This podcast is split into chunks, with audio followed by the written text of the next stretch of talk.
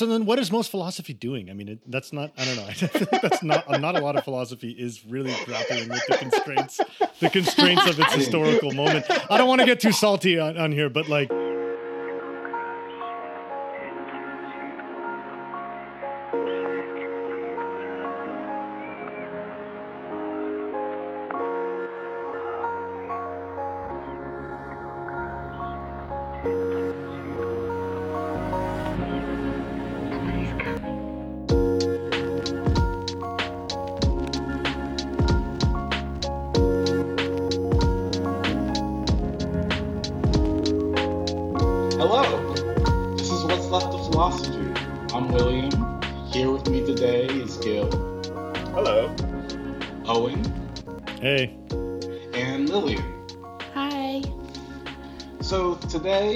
We, I know I always say, I feel like we always say we have a very special treat for you, but I swear this is also a great treat because we are finally doing Jean Paul Sartre. So we decided that we wanted to read Sartre's Search for a Method, and there are about three things I want to say to help you know set up this conversation between us and for you, the listener. Search for the Method to give you a bit of historical context. The best way to think about this is this is old man Sartre trying to settle accounts with his um, younger existentialist self in light of Marxism. So the way the story goes is, you know, when Sartre um, wrote Being and Nothingness, he actually hadn't read pretty much any Marx at that point. It was, you know, a really strict phenomenological text dealing explicitly with more Husserl and Heidegger. And so, obviously, Sartre is the one who's thought to popularize this notion of existentialism, and he was getting critiques from the left and the right of, you know, what does this have to do with uh, materialism, with, you know, revolution, with political struggle? And so, Search for a Method is part of the um, Sartre's longer um, social and political uh, work called Critique of Dialectical Reason. And so, one way to understand what he is doing in Search for a Method is he's trying to understand is there a way of understanding a relationship between existentialism that affirms the reality of the individual and Marxism, which he thinks is the philosophy of our time? And I'm sure we'll talk a bit about what he thinks philosophy is, but he thinks that Marxism contains the elements of truth and he's trying to, and he says rather explicitly, it's not a question of existentialism Marxism being on the same level. It's existentialism liquidates itself into Marxism, but we have to understand how that happens. An interesting fact about Search for a Method is originally it's at the end of this really large volume, like over 600 pages of, of critique of dialectical reason. I bring that up because, you know, one, he ends up putting in the beginning because he realized that it looks like a mountain gives birth to a mouse if he had it at the end, because social method is only like, you know, 90 or 100 pages. But, you know, what's important to understand with Search for a Method is Sartre thinks that this method of trying to understand what it means to totalize a situation, what it means to grasp how facts relate to one another in their, their totality, that you can't actually have the method a priori. It has to be worked out through you know patient ex- excavation, attention to um, specifics and particularity, and so a critique that you know we read that he launches is that he worries about a Marxism that you know the way that I put it knows all too well what it wants to say. And so it doesn't pay attention to specific facts of a situation. It just already has the motor and it runs with it. And so search for a method, it comes at the end because he's saying it took 600 pages for me to realize what it is we need to do for Marxism that lives up to our time. And the last thing that I want to, to bring up to understand, like kind of Sartre's spirit, if you um, want to go read Sartre, this is the way to understand what he's always doing. Is he is really someone who wants to understand and he worries about a thought that you know becomes too mechanical and doesn't actually appreciate um, concrete mediations. And so he says rather briefly, and then I'll turn it over to you all, that there was a moment where existentialism seemed necessary because Marxism had reached a standstill. And so this he's writing this in the post-Stalinist era. And by what he means by standstill is it became too dogmatic It got caught up in bureaucracy. And there's a lot to say about bureaucracy and critique of dialectical reason.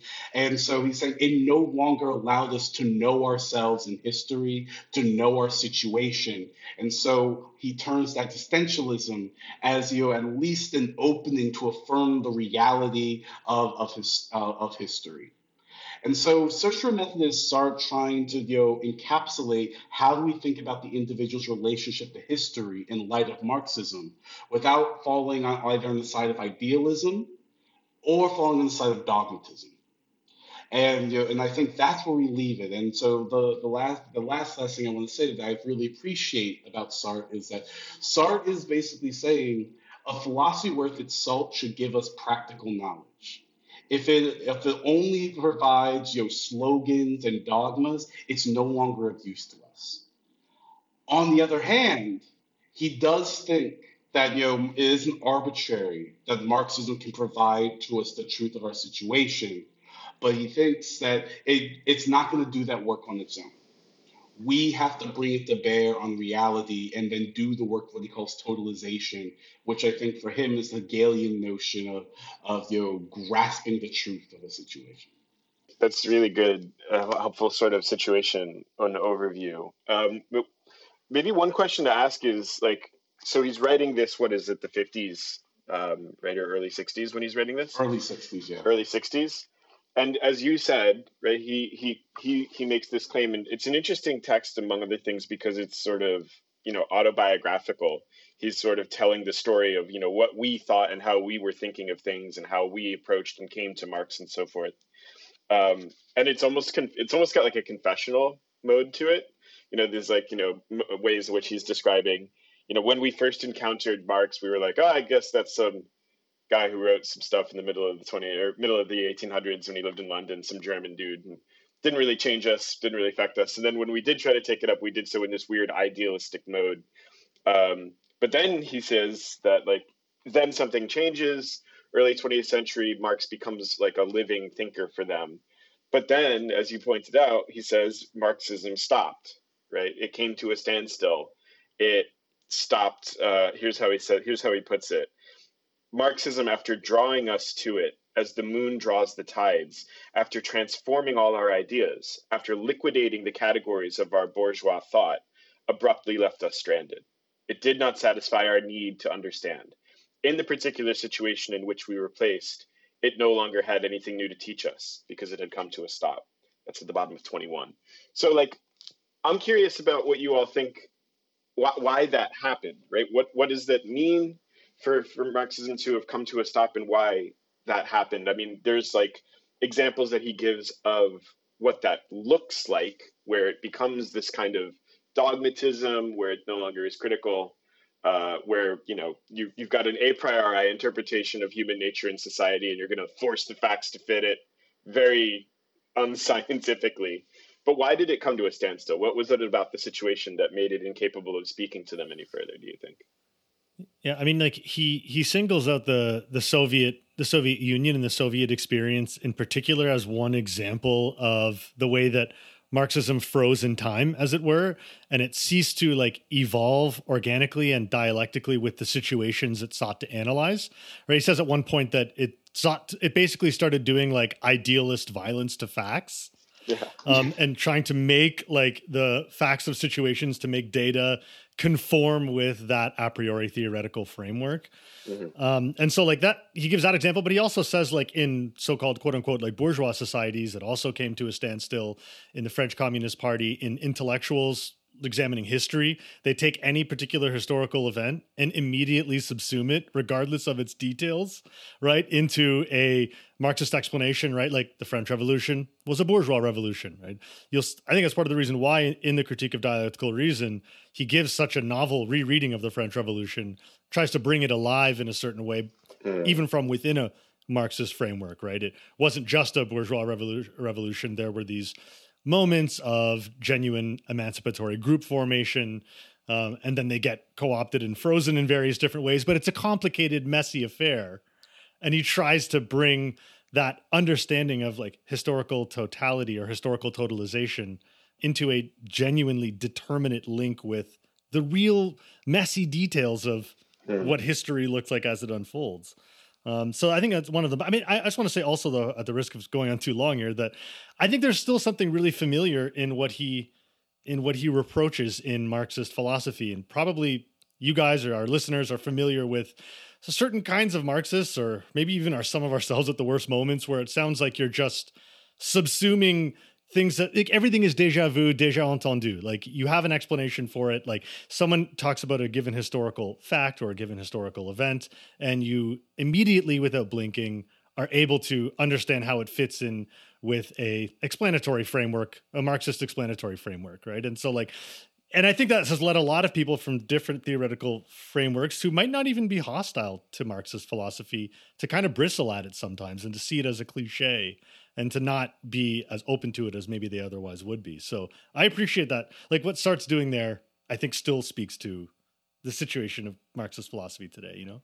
Yeah, my worst moments, I can be the type of person someone's just like, oh, I just broke up with my partner. I'm like, yeah, that's class exploitation for you, right? it's just like, what? Yeah. Like, when someone says something and you're like, typical lib, typical lib shit. You know, like we do that kind of stuff all, all the time, right? Like, such such is the condition. Such is the condition of alienated man under capital, right? yeah, right. Am, yeah. Am I right, folks? yeah, exactly. Exactly. As he says, like there's like this way and this like very fast way of moving where like everything is perfectly clear and I've understood nothing. Right. And mm-hmm. again, there's like a confessional mm. edge to this here where he says stuff like this about himself. He's like, Yeah, everything was I knew immediately how things were. I didn't understand a single thing. Yeah, and I, I, don't want to talk too much, but I think that there's something important that when I you know, said in the beginning that Sartre is someone who wants to understand. It's important to know he doesn't want to understand for understanding's sake. It's because he thinks understanding is a is a net is in a necessary relationship to practical action to bring about freedom.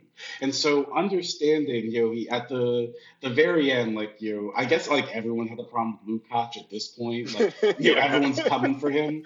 You know, um, he takes to task Lukács saying you know, existentialism is still an idealism, and he has this long two-page footnote that Sartre, Sartre does that sometimes. And you know, in the footnote, he basically says, "Well, you're misunderstanding." You're, you're misunderstanding what existentialism is about.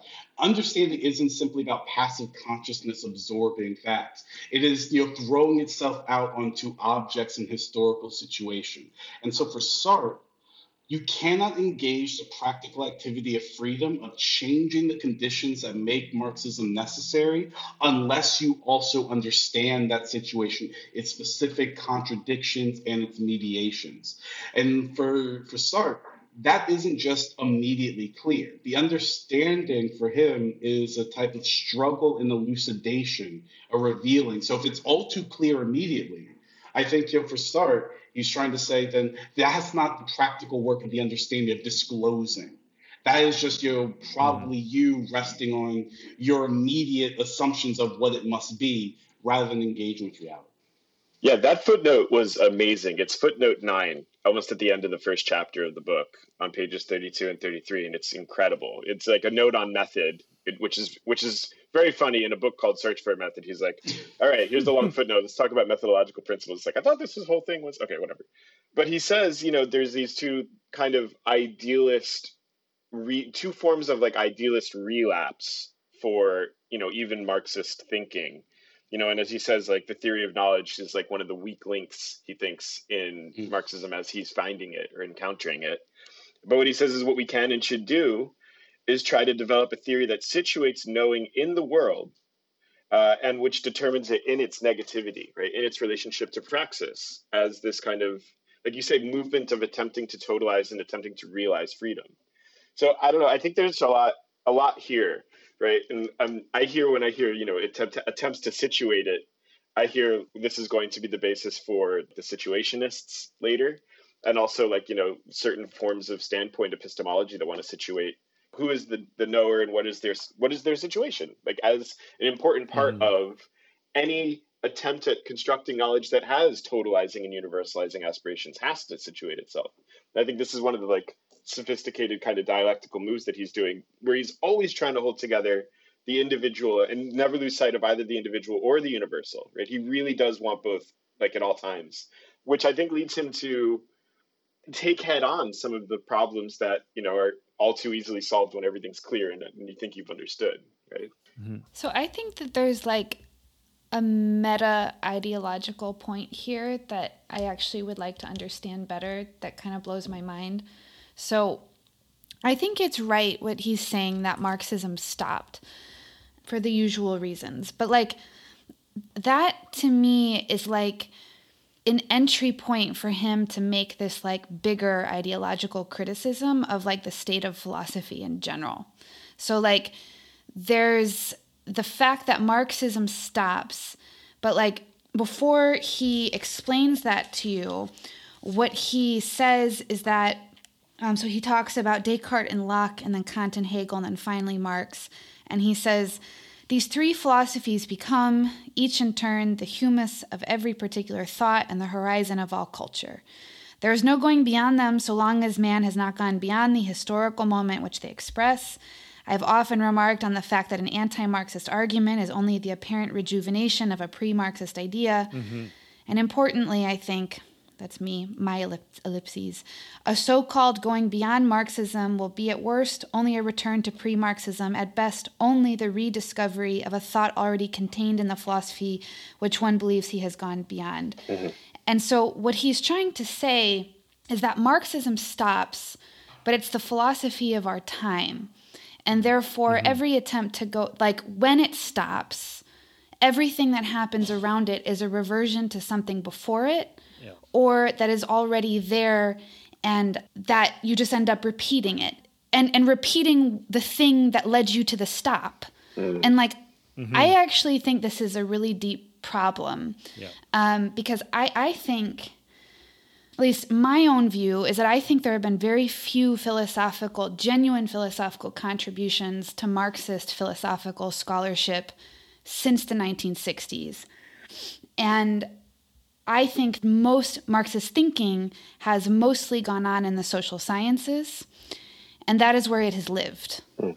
And I don't think that whatever contributions are there are mostly philosophical. So I find myself, you know, I teach uh, Marxism courses, and there are weeks in which I simply have to just teach them non philosophers and get them acquainted with debates that are just way far afield mm-hmm. because there's absolutely no resources for doing that directly in philosophy. This is a major ideological problem for like philosophy in general. And like he also seems to say really interesting things like that the other thing that was happening pluralist realism. Oh yeah. That oh this was wild. He has this wild I wonder what you guys think about that, where like pluralist realism is both the pre Marxist and this going beyond idea that he was seeing happen in his own time. I actually am not sure what he means by that, but there was like the, an intuitive way in which I thought that is exactly the moment we're living in. It's just hyper pluralist realism. I wish Mark Fisher was around so he could write a new book called Pluralist Realism. But like, anyway, so this, I'll, I'll shut up because I just have questions. It's like, there is this problem about Marx, Marxism stopping. And then there's this second la- layer of ideological observing on Sartre's part that what follows that is this other stuff. And like, I can't tell you how many times, like, I, I say this to you guys all the time, and maybe I've said this before on the podcast, but on God, the, if I hear the word go beyond one more time, like I don't know what you're talking about. It's it's like this symbolic gesture that is the most vacuous thing. It never amounts to I don't know what you mean. I don't know what the referent is. I don't know where you're going. It's bizarre. Like the it's beyond a voluntarism and it's an idealist voluntarism, right? Yeah, I just want to thrust myself yeah, in yeah, my exactly. own thoughts beyond like go ahead, Owen. No, no, I just think I think that it's actually really helpful to pause there. And I mean, even just to stop and go back, you mentioned this, Will, that Mark is that Marx that Sartre does think that Marxism, despite the issues that he raises, right, it is the unsurpassable philosophy of our time. And there's a, an apparently simple but pretty, like I think, complex claim about what it means to do philosophy and how philosophy is related to the time in which it it operates. Like to go back to this point about voluntarism, right? I mean, I think to what extent it's hard to articulate exactly how this relationship looks because it's not a determinist relationship where like oh you have to do the philosophy of your time. The philosophy of your time is marxism.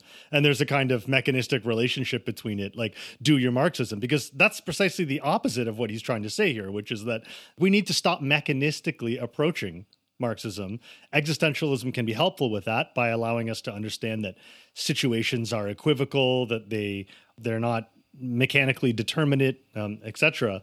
But I don't know. Maybe I just wanted us to maybe just like kind of pause on that relationship for a moment. What it means to to moor philosophy, right? To root it like in a particular moment without it making stuck to that moment such that you neither get the voluntarism of like let's go beyond let's i you know what i'm done with this framework. I'm going to kind of develop a framework over here. And like that when you when you when you read sartre and you and you think about people saying that i mean it sounds absolutely insane. I mean obviously i mean it has no choice. I mean your thought is responsive to your historical moment. It can either be in a way that isn't self-conscious of that rootedness in the yeah. historical moment nice. and then you're just you think you're being autonomous and sovereign as a thinker or it can be self-conscious of that or attempts to understand better those determinations of your historical moment as you do philosophy um, and to and to work in and against that you know does that make sense yeah so he has a really weird um, definition well, I, I would say weird because he gives a type of dignity to philosophy that i'm not even sure most philosophers believe in anymore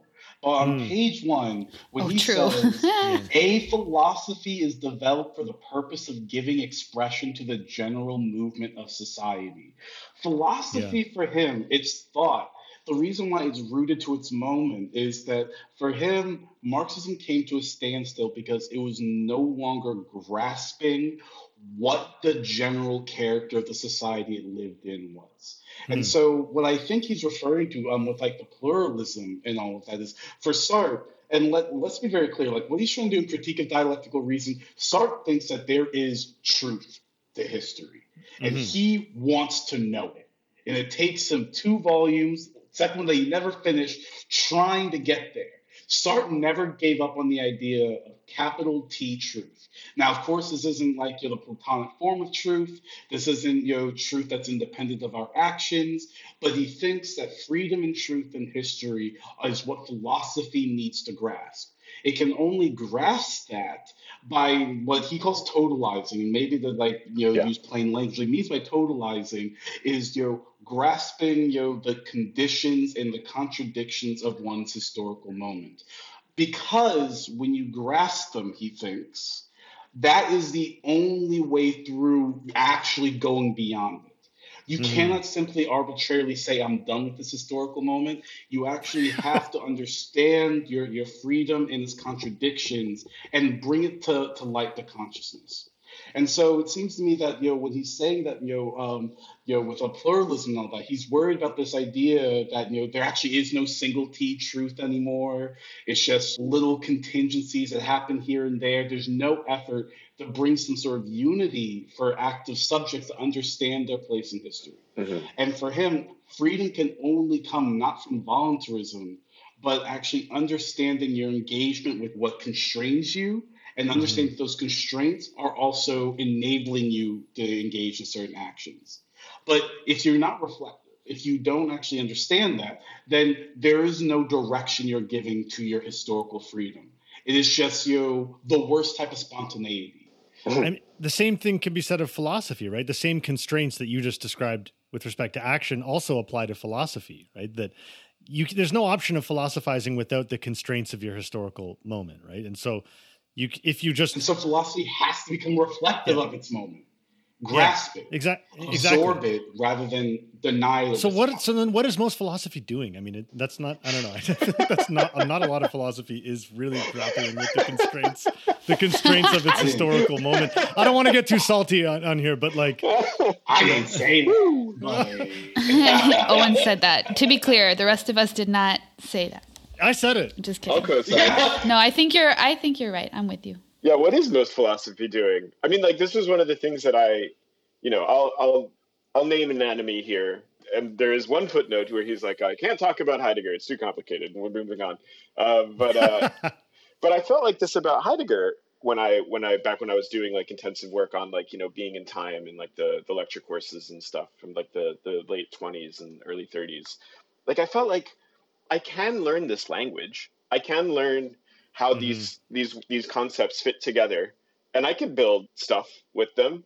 But it didn't feel to me like it was that it was doing this right. That it was responsive to the historical conditions of its own utterance, right, of its own articulation.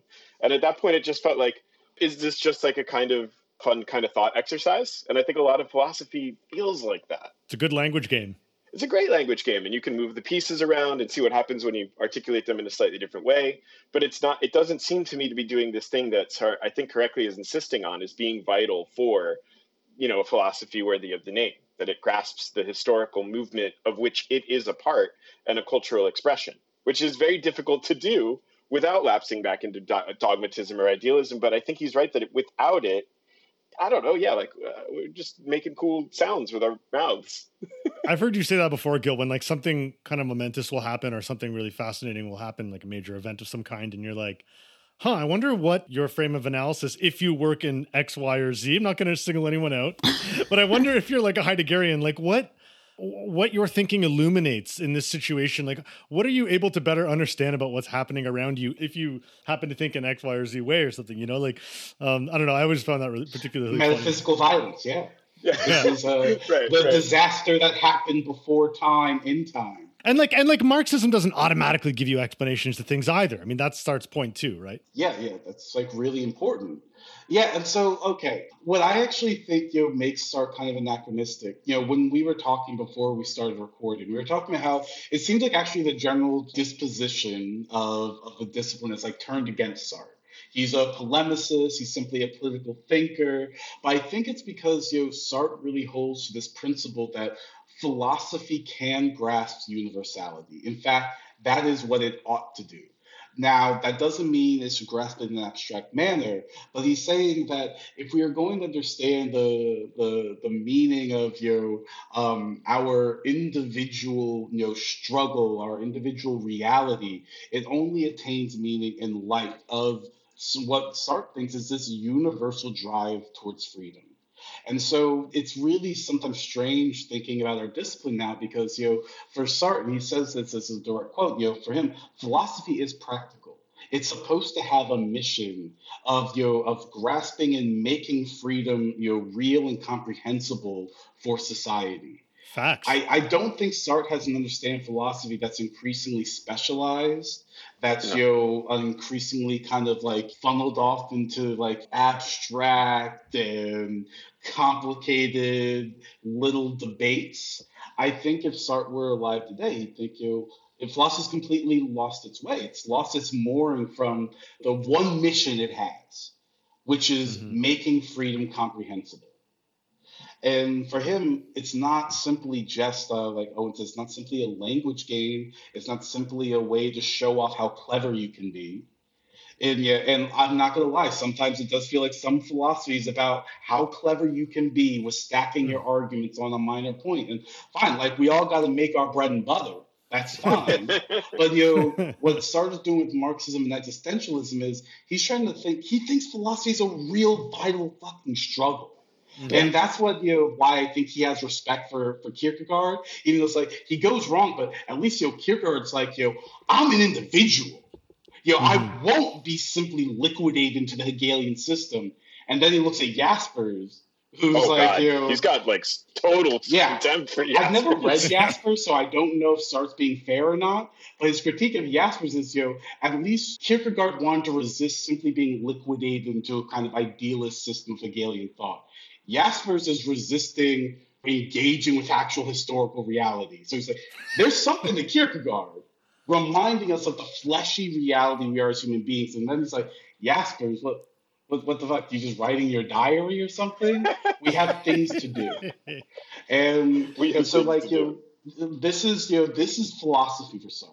It is struggle, it's material struggle, and it's intellectual struggle. Like Owen said, it's not like you know um, Marxism is have method then apply. You actually have to work out the concepts in historical existence. Yeah. I mean, that one line, it's very early in the in the chapter, right, where he says, Every philosophy is practical, even the one which at first appears to be the most contemplative. Its method is a social and political weapon.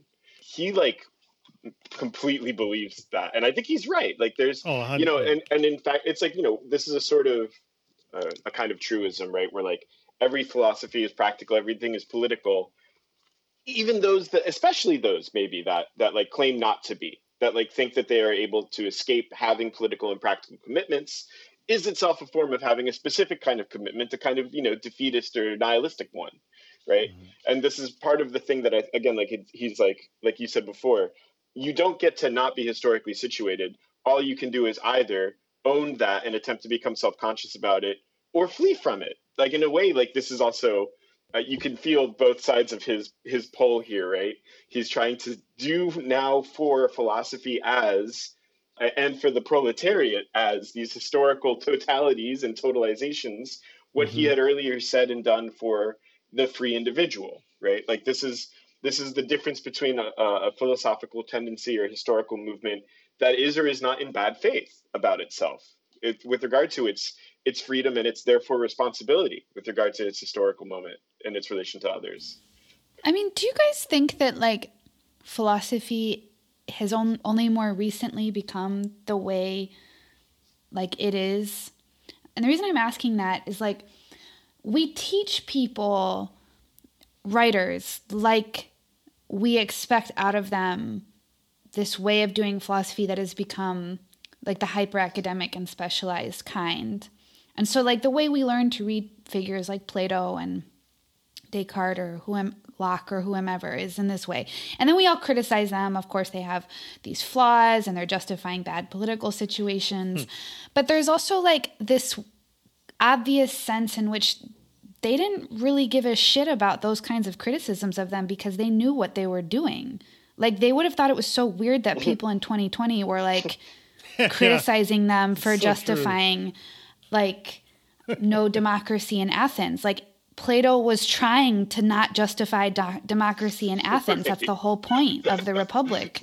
And he would have thought it was super strange for you to be like, "Up, got one over on you." He would have been like, yeah, "The f- yeah. God, He'd his be like, ass. "What? Plato comes back alive, and we're like, "Did you know He's like, they called just me an authoritarian? And he's just like, "Oh shit, you got me." What? and this is what I mean. So like I wonder like the way and so I think there's always this impression I have. I mean, I've, okay, so to be fair to everybody involved, when we start learning philosophy as undergraduates, you are taught in this way. And then you do the debunking. And that feels really important because you were not taught about the debunking. But I just feel like we spend so much energy on the debunking and in a certain sense it's just a truism that that's what was going on. And then we mm-hmm. go in circles where we're like, oh, but their thought is still valuable. And it's like, of course it's still valuable. None of this is the point. the point is that these philosophers were reflecting on their situation and they had goals and they were capturing an ethos set of their of their times and they were justifying or it or critiquing it and they were not confused. We're the ones that have made ourselves confused about what philosophy was and is. So then we we we've turned it into a kind of mini academic culture war where it's like is he or isn't he racist or imperialist or whatever? And it's like the problem is, is that this man didn't give a shit if you thought that because he knew what he was doing. yeah. Imagine like t- telling Hobbes and Locke like they were wrong or whatever, and they'd just be like, "What are you talking about, bro? We won our age. We Like, won. you- Yeah. we won. Like, what do you think? and we're and they would justify it. They would say, "And we were correct." I mean, that's we the were thing right, is yeah. like they also believed in truth. They would say, "And we are correct," and then like they but, but they would have been like, "Bye." Like Yeah. we we got we got the advantage. We were correct in doing that, and so now we have to like slip it into subversive pedagogy to convince people that philosophy is political. I just think that's really strange. It's a product of a certain kind of modern academy that like mm-hmm. just strikes me as you know if you don't think the way Sartre does anymore then it makes sense. But when you look at this and it's like the goal of the practice of doing philosophy is to capture something about its time to justify ideas to wield them you know from positions of advantage usually that's what you're doing period. So then we evaluate it on that basis mm-hmm. Mm-hmm. Yeah, I mean, I think reading Sartre, you know, there, there, there are two things I want to mention that you know follow up on what you're saying. They're really, they're really interesting. So, on the one hand, and you know, look, I love Sartre, but it's important just to say this, you know, explicitly. This is a guy who is struggling with so what is my role in this movement for freedom as someone who is bourgeois, someone who is an intellectual. He he is someone who did not try to hide that. Sometimes it seems like we live in a moment where everyone's of the people. Every intellectual is on the street and you know they're doing, you know, urban warfare for the people. And Sartre, one, no intellectual left today has Sartre's radicalism. Like he put his skin in the game, but he's very, you know, certain like so what am I doing when I'm writing all these things? What is the writer supposed to be doing? And so it, it sometimes like seems to me, you know, when Sartre is looking at uh, philosophy, he thinks what philosophy is supposed to do is, and he keeps capitalizing the word knowledge, which I thought was really interesting. He thinks it's supposed to contribute to structures of knowledge, mm-hmm. knowledge that can be of use. But you know, and I see this in my students sometimes that you know they've either absorbed the idea, been trained in the idea that the point of philosophy is finding the weakness in other people's thinking, which isn't necessarily wow. about producing knowledge. Mm, is about winning some some internecine fight that it's unclear what the outcome of this is supposed to be, or the stakes are, yeah, or what the stakes are, what the stakes are. Yeah. And so, you know, it, it's really fascinating that started like what what little the intellectual can do is to try to grasp their time in thought. And you know, it's like, you know, if imagine Sartre in a modern academy. And like again, like this isn't like don't get me. This is just saying start a different idea of philosophy, and maybe philosophy should be open. Like we just think philosophy isn't worth that much, or it's just like simply about these games. But he thinks philosophy has an historic role to play. And you know, he comes into the modern academy, people are like, well, you know, actually, dang, Aristotle is he an externalist or an internalist? And what are the stakes of that? And and start to be like, what are you doing? For, for, for what for what need? For, for what cause? And maybe you can convince them that it, it's, it's a good cause, but I'm just like, you know, I'm using that as an example of you know, Sartre is playing with an idea of philosophy that he thinks has this mission to really grasp our moment in time. And so what Lillian was saying is, honestly, if that if you think that that's what philosophy is, and you're not surprised if after a historical moment has ended, you can find flaws in people's thinking. Well, that's because the moment has ended. Like yeah. they yeah. did the best that they could in in that moment, and that doesn't mean you can't say like I wouldn't I wouldn't want to follow that path.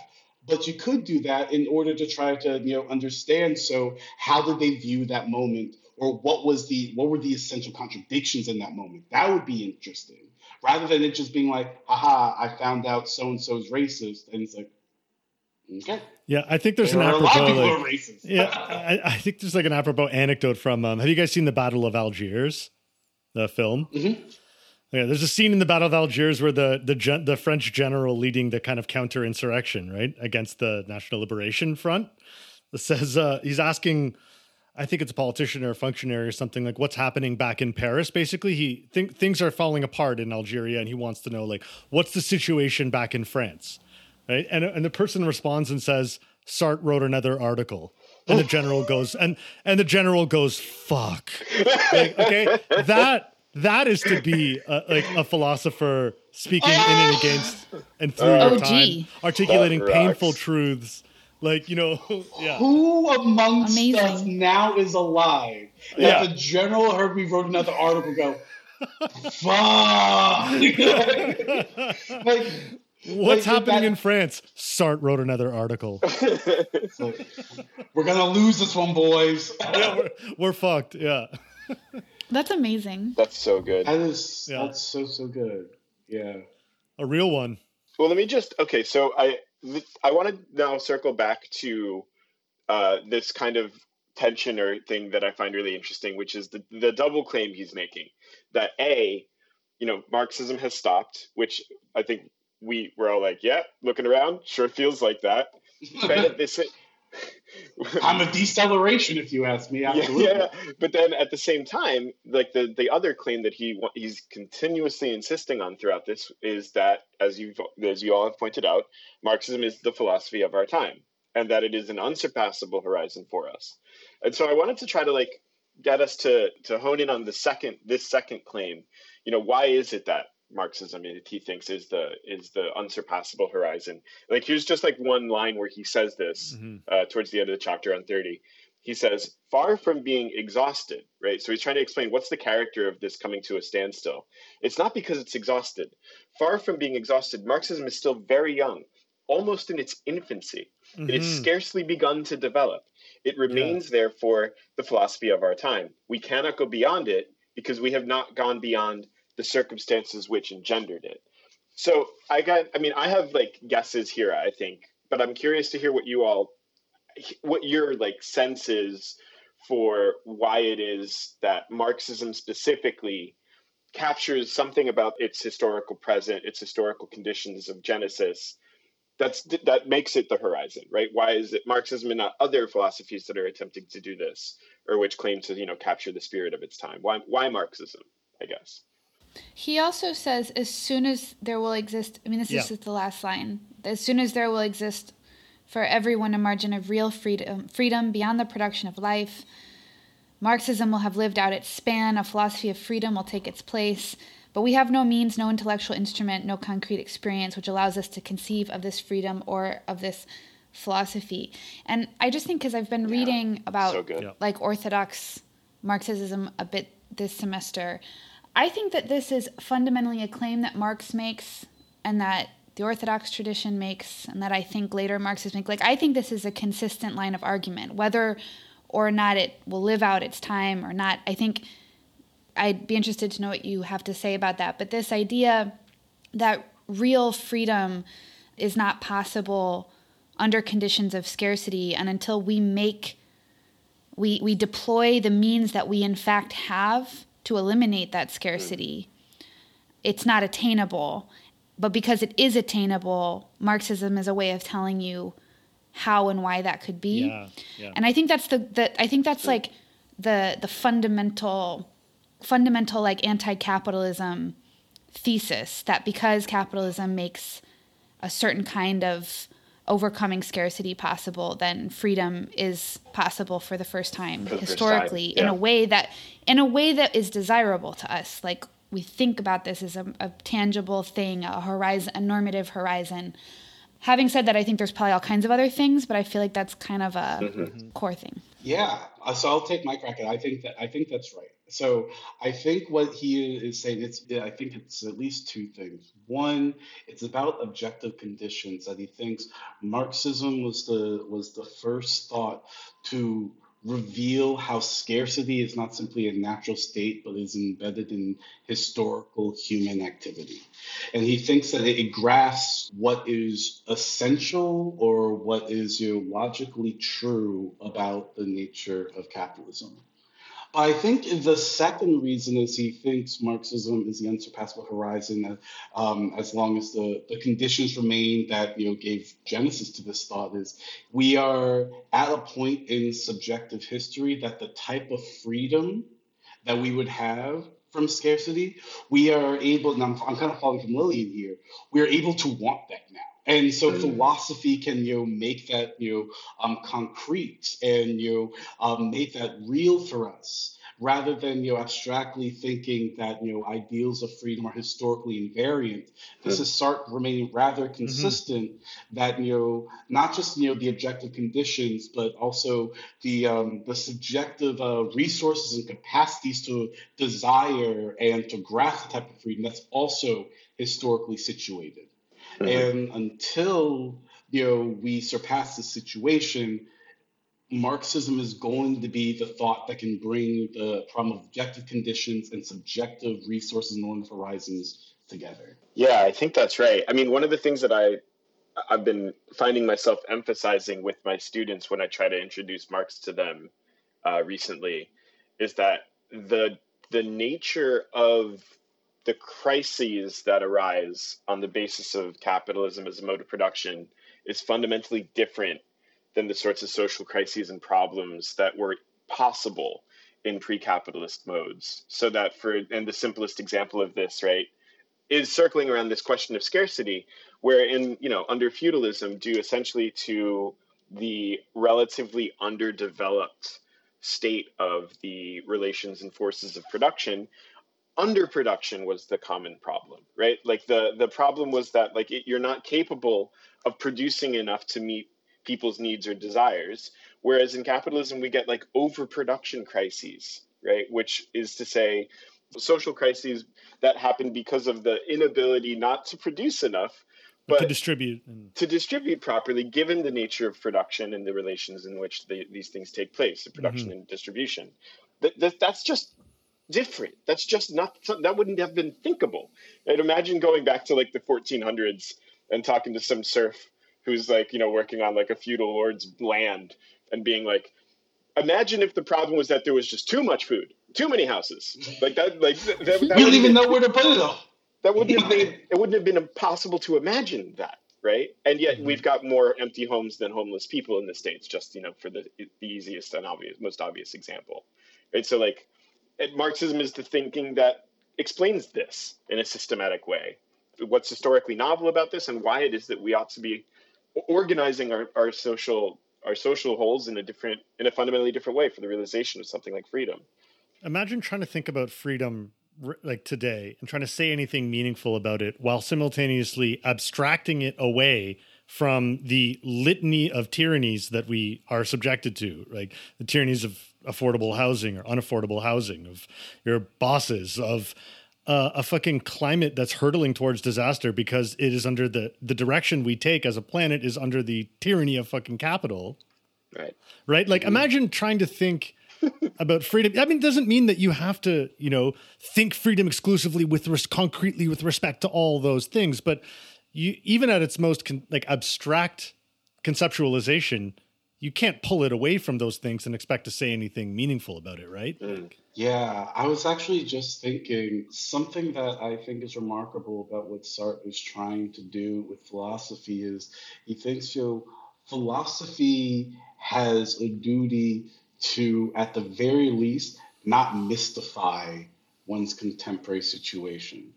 And so, yeah. um, the thing I want to say also, it's like the Hippocratic quick, oath of of philosophy, right? Yeah. First of all, do, do no harm. Do no harm. Yeah, first of all, no do no mystification. Um, do no harm in thought. I actually, that's really sweet. I actually like that.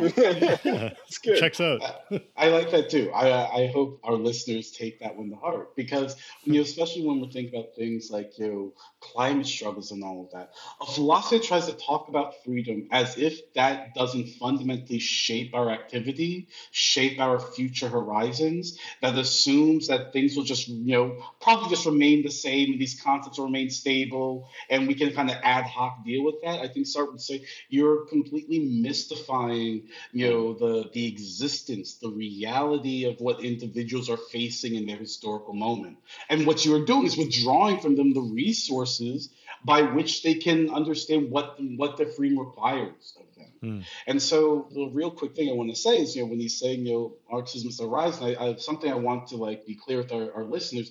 Again, Sartre is not just a priori saying this. So the weird thing about Search for a Method is it comes after 600 pages. So in those 600 pages, he thinks that he is starting almost like Hegel's Science of Logic. I'm just going to start. We're going to watch thought go. And yeah. you know, he thinks that when you watch it, like watch the, it go. You know, um, well, just watch it go. Just watch freedom go through history. Watch its you know its setbacks and its successes. And he this is what shows you that actually it was Marxism that provided the tools by which we could understand what was going on there. And I think that's like important to say because I think most of our listeners are probably quite warm to Marxism, but it isn't like about an arbitrary choice. Yeah. Right? It is about you know, you know, actually a thought that put to the test does more to clarify the stakes of mm-hmm. freedom rather than mystify. And I like Kierkegaard, but imagine trying to do a Kierkegaardian reading of climate change. I mean, I mean, maybe you could pull it off. I, I don't know how much you clarify, but you know, yeah. you know, Sartre would say like, you can see that the tools aren't fitting. They're not, you know, giving you a coherent, yeah. um, practical whole. That you are yeah. doing ideological violence to the facts, and he thinks Marxism has the tools appropriately used to not do violence to the facts and make freedom comprehensible to us. Mm-hmm. You know, this is also, by the way, like why. I mean, we talked about this a couple of times in a, in a couple of different episodes, I think, but like this is why I think someone like Sartre, uh, and in other ways, maybe this ties him to like the forms of the cool logical positivists that we liked uh, when we spoke with Liam a long time ago. That that there's something we can think of Marxism in this context as having something like a recognizably scientific character, insofar as it's not supposed to be a theory that a priori you commit to in a voluntaristic way, and then you find the facts that fit them, right? Mm-hmm. But which rather departs from the facts as they're given, as they're intelligible in and through the theories that are available to us and the conceptual apparatuses that we have. And in light of that, those theories and concepts get revised as a matter mm-hmm. of historical development, right? He talks about this on 26. He says it's on the basis of the fact, through the study of its lacks and its over significations, that one determines, by virtue of a hypothesis, the totality at the heart of which the fact will recover its truth. Thus, living Marxism is heuristic. Its principles and prior knowledge appear as regulative in relation to its concrete research, right? Like it's a research program that has a scientific character because of its it's self-critical and like self-revising mm-hmm. sort of like m- mode, right? It doesn't, you know, this is maybe like how it becomes historical materialism over against like a Hegel, right? For whom, like, I don't think that the science of logic gets differently written today if it was written today, right? Like, I, you know, you ask you ask Hegel what he's doing in that book, and he says, "Oh, I'm just like unfolding what the ideas uh, that God would have before the moment of creation are, and they're in this order." And it's like, okay, you're a lunatic. That's you're, you're pretty committed. So badass. It okay. is very bad. I mean, like, yeah, like, no, look, I can't even dunk on Hegel. Like, yo, huge fan. Yes. I'm a big fan but also like you know i think that part of what that means is that again if he wrote it today 200 years later i think that's the same book right mm. whereas a marx who writes today 150 years later writes different shit than capital volumes 1 through 3 i think and this mm-hmm. is part of what i think is important about trying to get a grip on its why it remains the horizon and i think that it's because it for maybe the first time sees itself as having an essential relationship to its historical genesis and mm. context, mm. and not just an accidental one, which may have been yeah, the case for previous philosophies. Yeah, I really think Sartre understands our moment as perhaps the first moment in history where it's possible for us to not just be conscious of our own individual freedom, but also our historical freedom. But he thinks that you know we now have the resources. You know we have now worked out through the struggles. We have the the paradigm by which we can now look back on ourselves and see what freedom requires for us. Mm-hmm. Rather than that's why I think you know he would say things like the Hegel and Kant moment and what was the other one? The Cartesian moment. The Cartesian moment. He's like those are those are necessary moments to grasp their time. And this has now allowed us to make the break from the realm of necessity to enter into the realm of freedom. I mean, you know, one time I was talking recently with people about Marxist philosophy and somebody asked like why does it need to go by the name Marxism? Like Marxism has so much baggage and so on and so forth. And you know can you just get rid of the things about marx that were bad and keep the things that are good? And like if that's true then why do you need to call it marxism? And i just said like listen you absolutely can just get rid of the things that were bad and keep the things that are good. Like if you don't like the labor theory of value about which i'm ambivalent by the way but if you're like wow what a dumb idea just let it go the great news the good tidings are that like the dude is right about so many other things that you can just keep it moving because the point is to reflect the facts in the world. And like this is kind of what I mean about social science having sped far ahead of philosophy is that when people stopped spinning their wheels in this kind of trapped ideological sphere and just started trying to figure out like what are people what is the ruling class doing Mm-hmm. Like, what is the, what are labor movements doing? How can we make sense of class structures, formations, development, and so on? What ended up happening is that people could still make sense of the world that way, and you didn't need the labor theory of value. What a gr- what great news to actually know things about the world. When knowledge advances. yeah, but like, what great news you can actually know things about the world, mm-hmm. and I think that one of the problems with people who think about the relationship between Marx and, and philosophy is that we don't really think about truth anymore. So we're not like truth is bad, capital T truth, and we're we don't think the way Sartre thinks anymore. So we're we actually don't have the courage of any convictions. We don't actually think we're right, which is why you feel like you can't just let the labor theory of value, for example, go. Because yeah. if you let it go, then it seems the whole thing comes tumbling down and like it, but it doesn't. If you actually think that the social theory is basically true, then you should just be able, like any science, to let the bad go and keep the good, and again, just keep it moving. But also, if you think it's a living philosophy, yeah, yeah, right, right. But that's what I that's what I'm saying is that I think when you actually don't believe what you're saying, like this is the result. Like you don't you're not actually you don't actually have the conviction that there's truth there. And so then you end up just like categories and so on become more important than yeah. and I think that's what it means for it to stand still. Mm-hmm. And I think that like that's the fact that the result of that mm-hmm. is like there is no truth at all, comrades. So let that fly mm-hmm. by the wayside. Give you know, up. that's yeah, that's like pluralist realism and what we already said.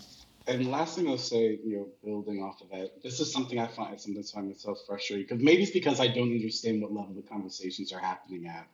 But when engaging with Marx or Marxism, sometimes I feel like I'm observing conversations or watching people trying to show that whatever we are talking about, Marx already talked about it, and everything in the theory must be correct. And so there's a type of work of like trying to make a coherent whole out of a thinker's thought. But you know, I think for for Sartre, like you know, the the other kind of maybe is bad tidings, depending on how you think about it, is that he actually does think that if we enter into the realm of freedom, Marx and Marxism become obsolete. He says mm-hmm. they live out their span. Yeah. And so sometimes I'm wondering, are we doing the work in order to serve Marxism, in order to serve Marx, in order to show, you know, how eternal they are? Hmm. Or are we doing the work so that at a certain point we think that they are right so that they can bring us to a moment where they are no longer right? To get to yeah. know, a situation, a yeah, that's a, yeah. where Marx and Marxism actually aren't the correct theory anymore.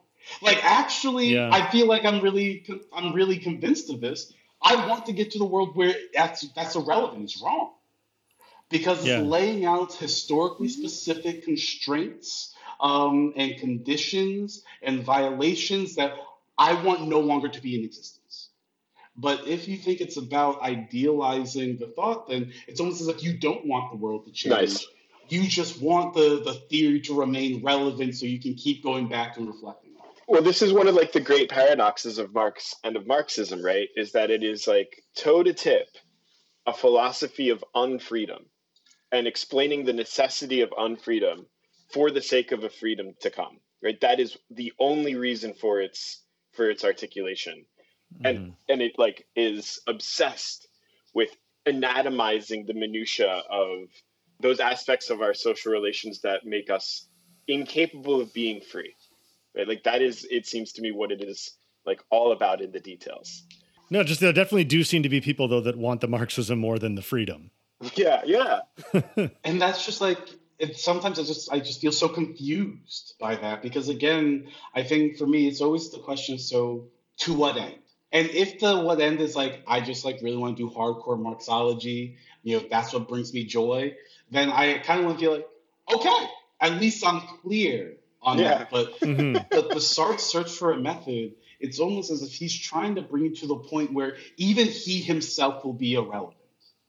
That you know he himself will no longer you know yes. um, be a standard bearer. That you know I do think that there's an aspect of Sartre where he wanted to you know have a world in which you know, Sartre isn't the one you look to. There isn't a general going, fuck, Sartre wrote another article. yeah. You know, a world in which they've moved beyond the Sartrean moment. The mm-hmm. problem is we're stuck. And unfortunately, we are trying to disavow Sartre and all of this. And what we're disavowing is the fact that, you know, if we really want to move beyond it, we have to actually move with the world beyond beyond it so that it's no longer necessary, and no longer actually relates to the facts of existence. Mm-hmm. You know what? I, am going to go, I'm going to say that I think Sartre, I think existentialism is still a ideology for our time. Mm-hmm. I feel like mm-hmm. what we're mostly up to these days is we're all like low key existentialists, but then we just convince ourselves and each other that we can't use our freedom to do the things. Nice. Like I, you know what I mean? Like yeah. everyone is like, we are free, and then the boys come around, Derrida and Foucault, and all the people, and then they're like, meh, not that free. Like in principle, I get what you're saying. Actually, structures structures have agency, not individuals. structures or structures, structures have people. agency. Yeah. yeah. But but no one actually goes makes the counter arguments, which is that you don't have the freedom that he says that you have. It's just mm-hmm. like making it extra complicated. Yeah. So I think that yeah, I mean sometimes like what would it even mean? The only way that you could have like a super mechanistically deterministic historical materialism. Like i think the idea of freedom is kind of implicit in there right? It's what what is being blocked? What's being negated? Like i don't think you can mm-hmm. have i think it's freedom that whether you admit it or not and the desire for freedom that even illuminates a set of det- constraints and historical determinacies like as constraints.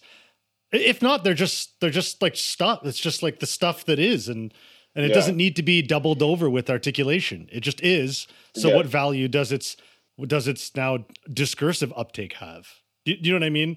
Like, so I think that all, all, a lot of these folks are existentialists without admitting it. Right? They mm-hmm. have, and there is an existentialist irreducibility of that emancipatory desire, that desire for freedom, that informs, I think, even the most like kind of jaded determinist. Um, if you know what I mean.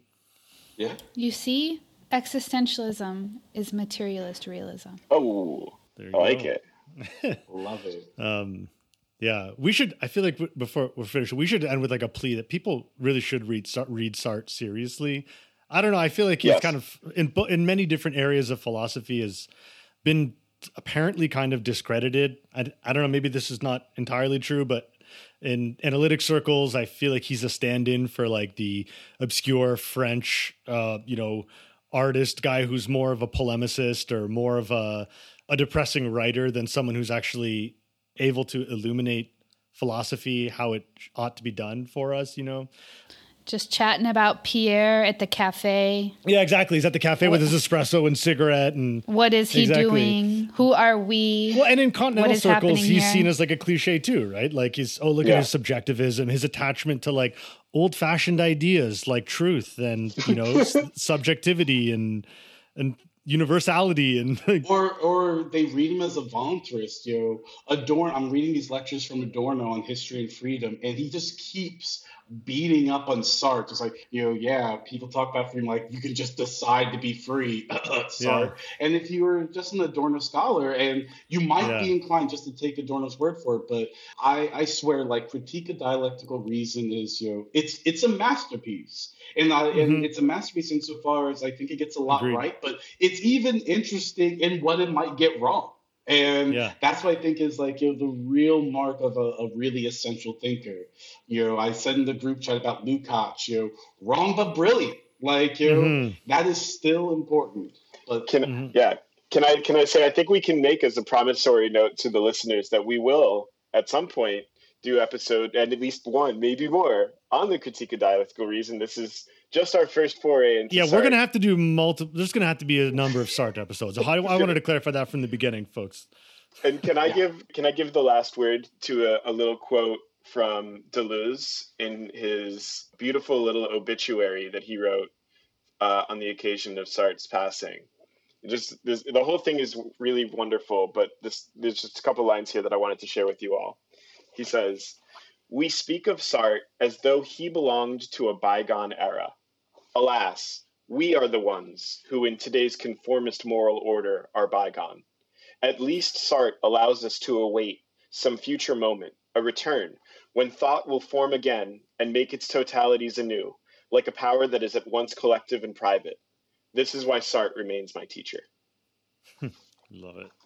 Sart, the, what Zhuangzi calls the consummate person, Spinoza's free man, the real one. A real one. You pick it. Yeah, you pick it. The dog, yeah. The dog, the OG, Pro Sartre is based. Yeah. 100%. Base, Base king, all of that. Base Sart. All right. New episodes of What's Left of Philosophy, they come out every two weeks. Um, as you will notice, they will now come out on Mondays rather than Fridays, um, wherever you get your podcasts. Before closing out today, we'd like to take a minute to thank some of the people who are supporting the show on Patreon. We couldn't do this without you, and we're really grateful.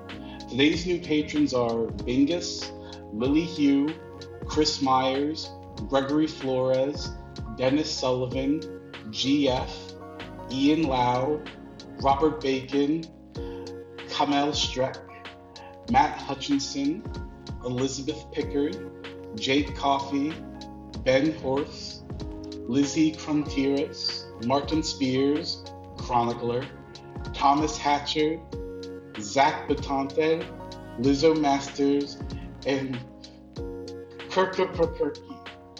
Thank you all very much. If you too like what we are doing and want to support the show, please subscribe to our Patreon at patreon.com slash left. Follow us on Twitter at left of phil, and don't forget to leave us good reviews and comments on your pa- podcast app. Yeah, let's get that, those reviews going. Listening, and talk to you next time. Yes, as I would said, get the reviews going. Let's we need to going. let the people know Let's that you have great things to say about us. Uh, bye bye. All right, thank Thanks, you, everyone. Take. Bye bye. Bye. Bye.